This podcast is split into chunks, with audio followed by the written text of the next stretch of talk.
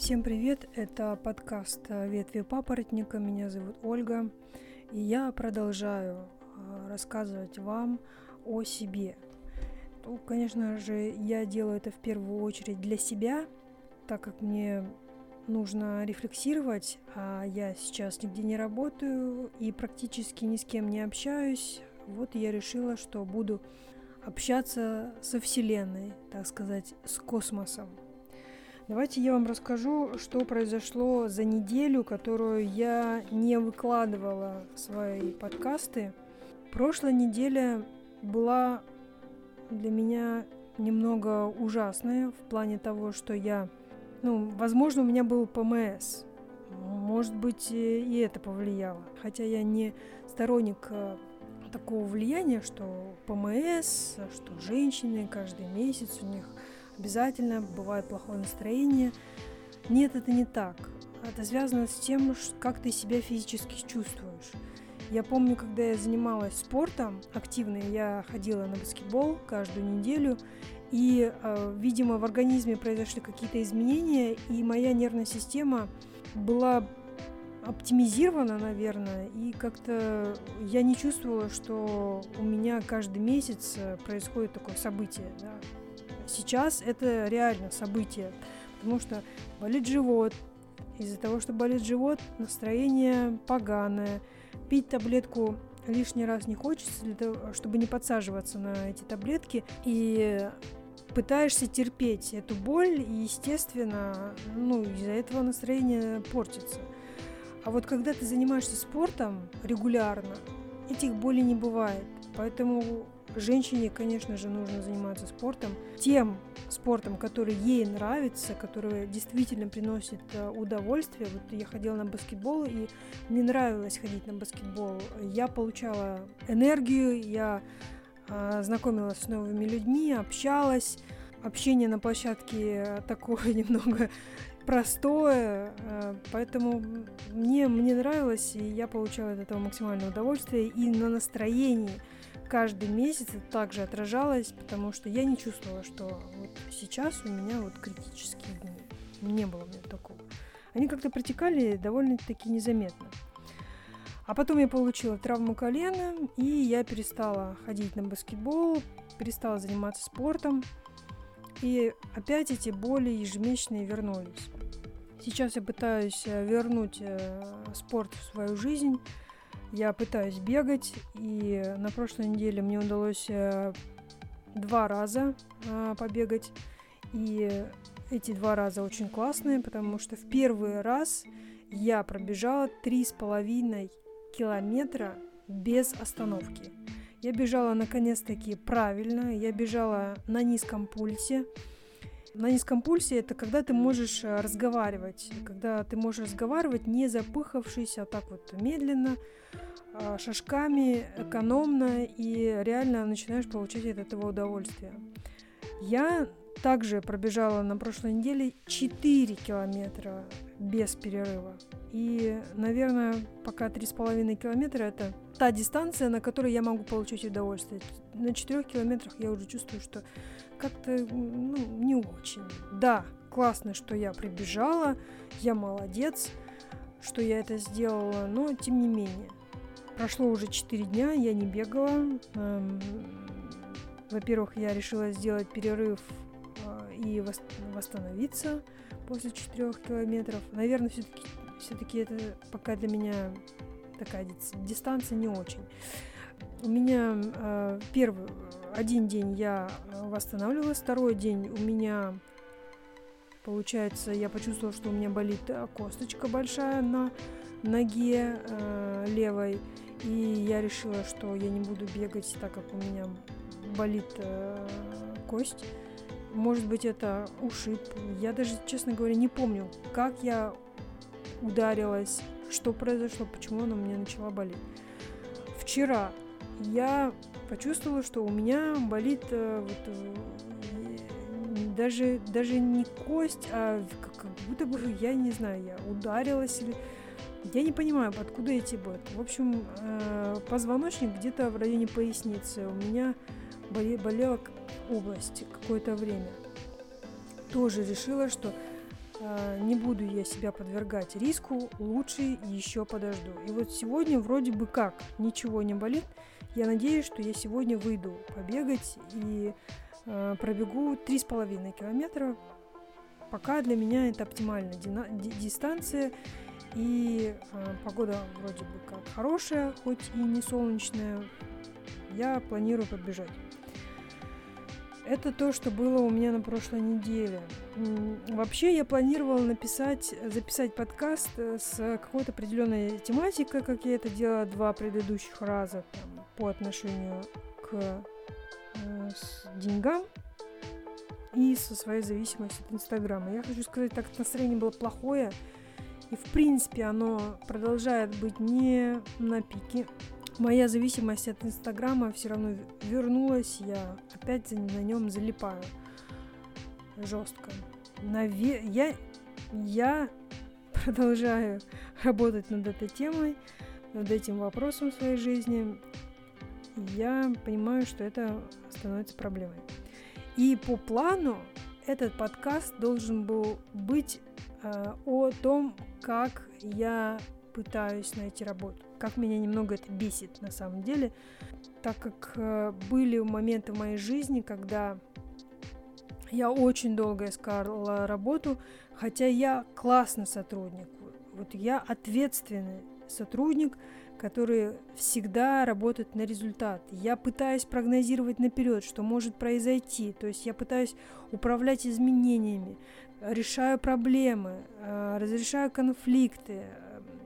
Я стараюсь посмотреть на проблему с разных сторон, и в том числе, естественно, со стороны своего заказчика, своего клиента. И я могу сказать с уверенностью, что мои заказчики, они не могут на меня пожаловаться из-за того, что я сорвала сроки. Все сроки были соблюдены. В моих силах было сделать все, что я сделала, все, что я могла сделать, я сделала. Результат такой, какой был согласован в чертежах, в техническом задании. Все это соответствовало тому, что мне транслировал заказчик и что мы подписали с ним на бумаге, да, в документах, в данном случае в чертежах и в договоре, где четко прописано, что там будет, из чего состоит продукция и как она выглядит, какие там будут детали, какие ручки, какие петли, какой цвет. Все прописано. И в рамках договора, в рамках наших договоренностей я всегда придерживалась сроков и того, что мы прописали с ним. Я классный сотрудник, и я не понимаю, почему мне приходится долго искать работу. Вот честно. Может быть, это из-за того, что я сначала работала в банке 4 года, потом я попробовала себя в рекрутменте, не то, что я искала, да, сотрудников, я была менеджером по развитию бизнеса, то есть я искала также заказчиков и искала компании, которые нуждаются в сотрудниках.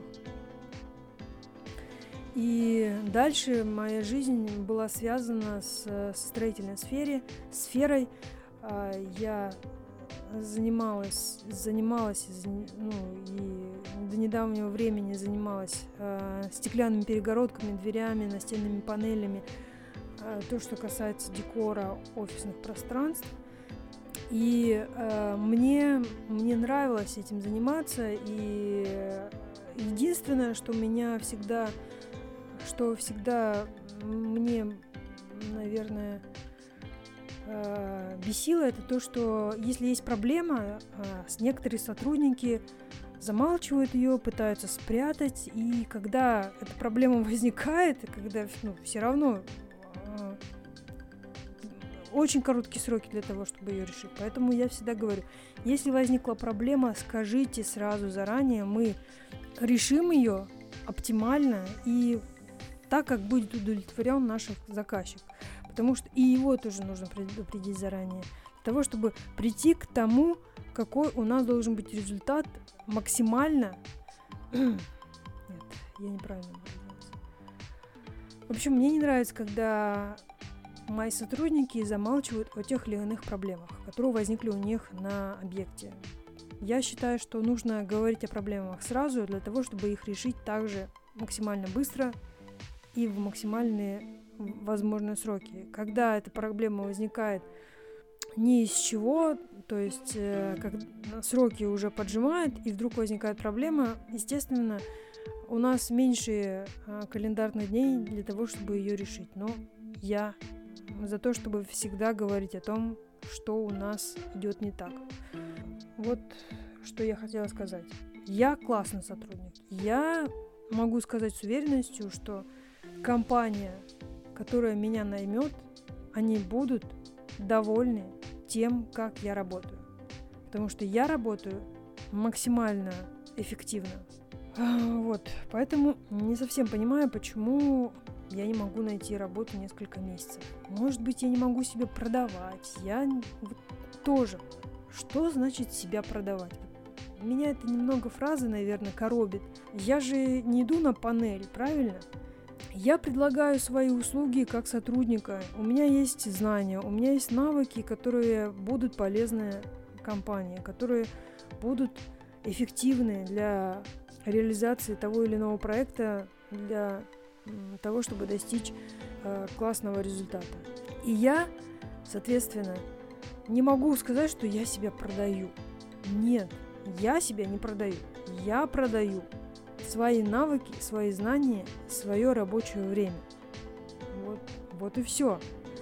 Поэтому, может быть, мы придем дальше к другой формулировке, но мне эта фраза «себя продавать» не нравится.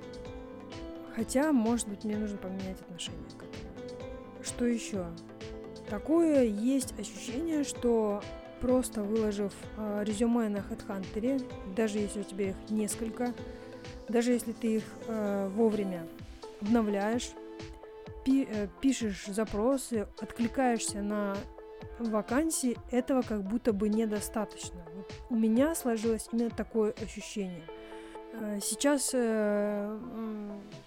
15 сентября 2021 года, поэтому, возможно, это связано с тем, что все-таки коронавирус, пандемия повлияли на рынок, это безусловно, и, скорее всего, сотрудники, которые занимаются подбором кадров, они, наверное, целены все-таки нанять знакомых, каких-то родственников, друзей, как-то помочь, наверное, больше близкому, человеку, который ближе находится к телу, наверное, с этой позиции сейчас, так как времена нелегкие, поэтому, наверное, и это также влияет на выбор сотрудников.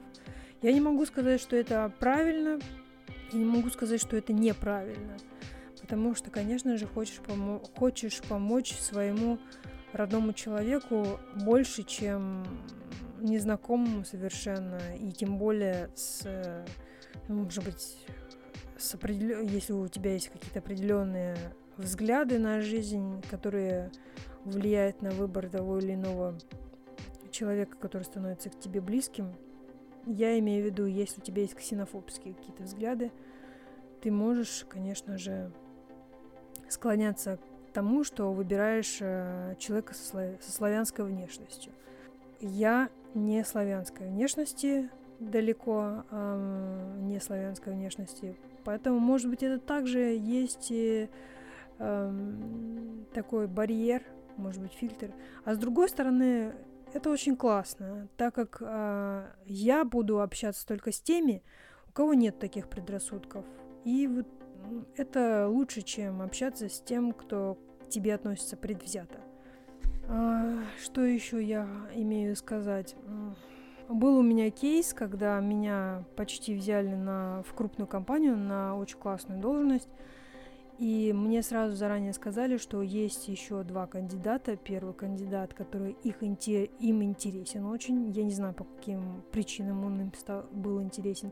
И второй кандидат, который идет от непосредственно руководителя, то есть это его человек.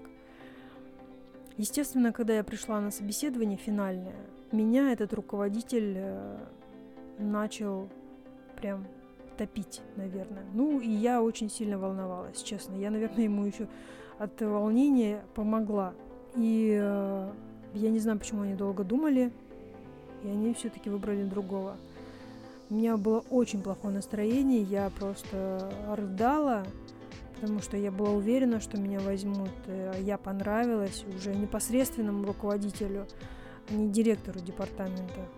Ну, наверное, я все-таки тоже сама помогла своими ответами от волнения. Поэтому мой совет: если вы идете на финальное собеседование, успокойтесь. Так, чтобы вам было почти все равно. Ну, идите с позитивным настроем. Мне было не все равно, далеко не все равно. Это очень классная позиция, очень классная должность. И я очень хотела там работать. Компания крупная. И, может быть, после этого у меня немного сдулось настроение.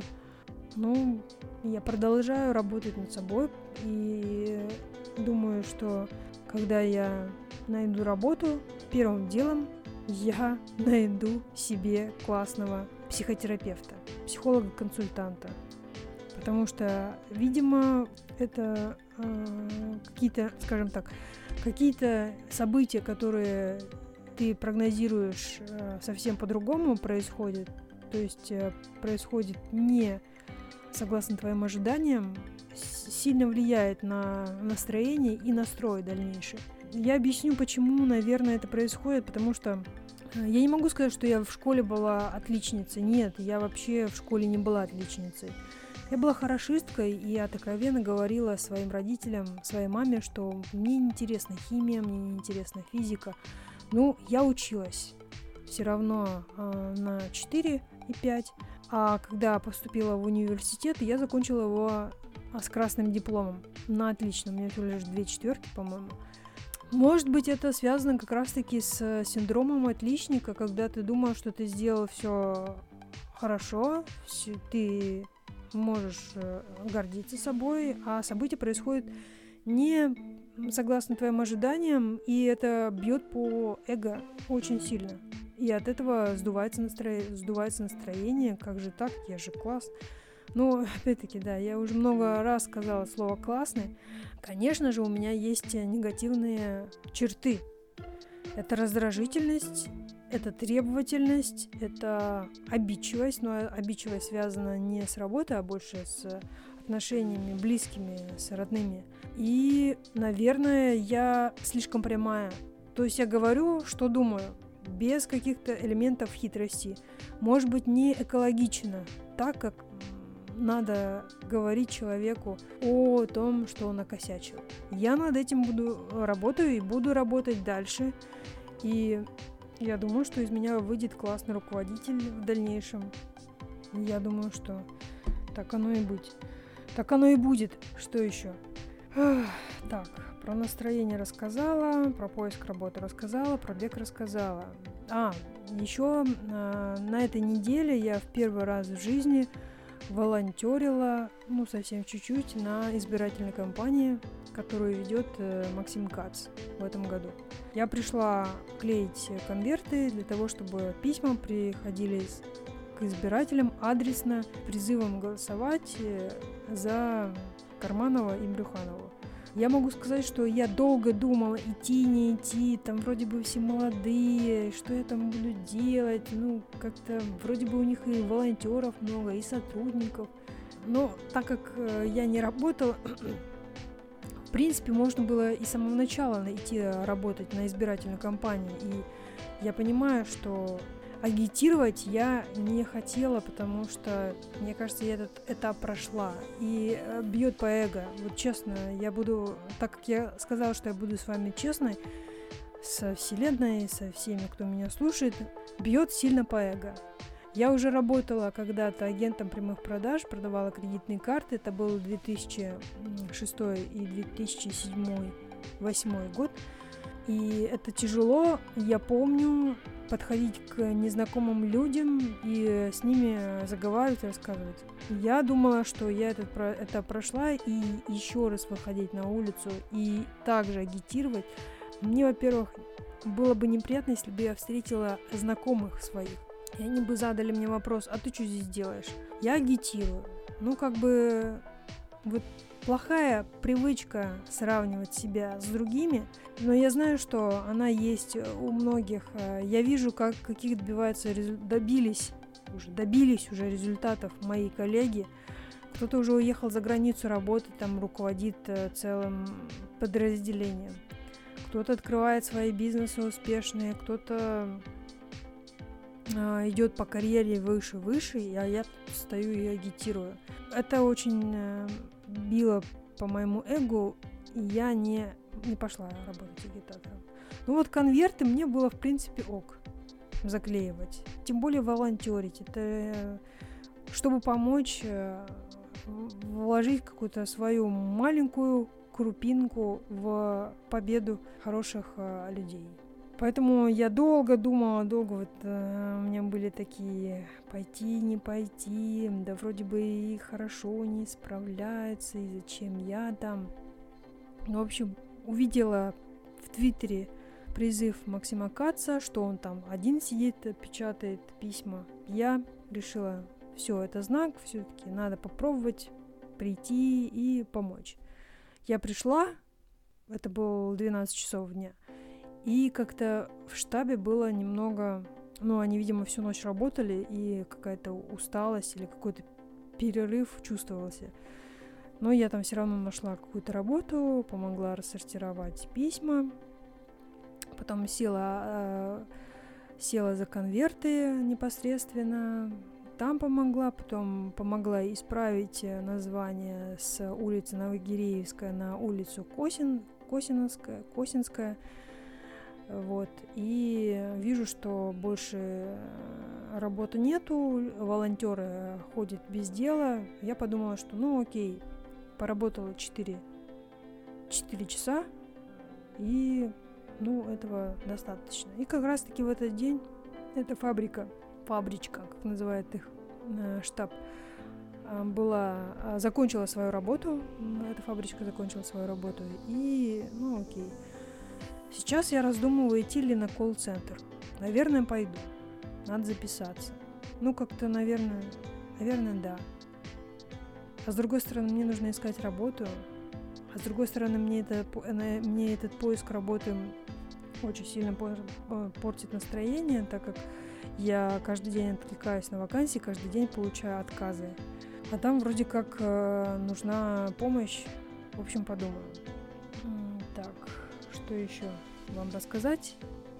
Я еще хотела записывать подкаст каждый день, рассказывать о том, что у меня произошло за день, о том, какие у меня мысли, какое у меня настроение эмоциональное, так как есть рекомендация, психологов вести дневник эмоций.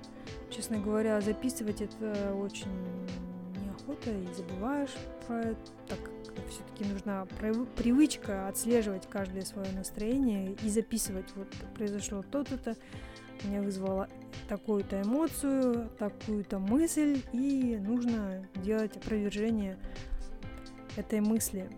Наверное, попытаюсь записывать подкаст каждый день, там буквально, может быть, 5-6 минут, может быть, больше.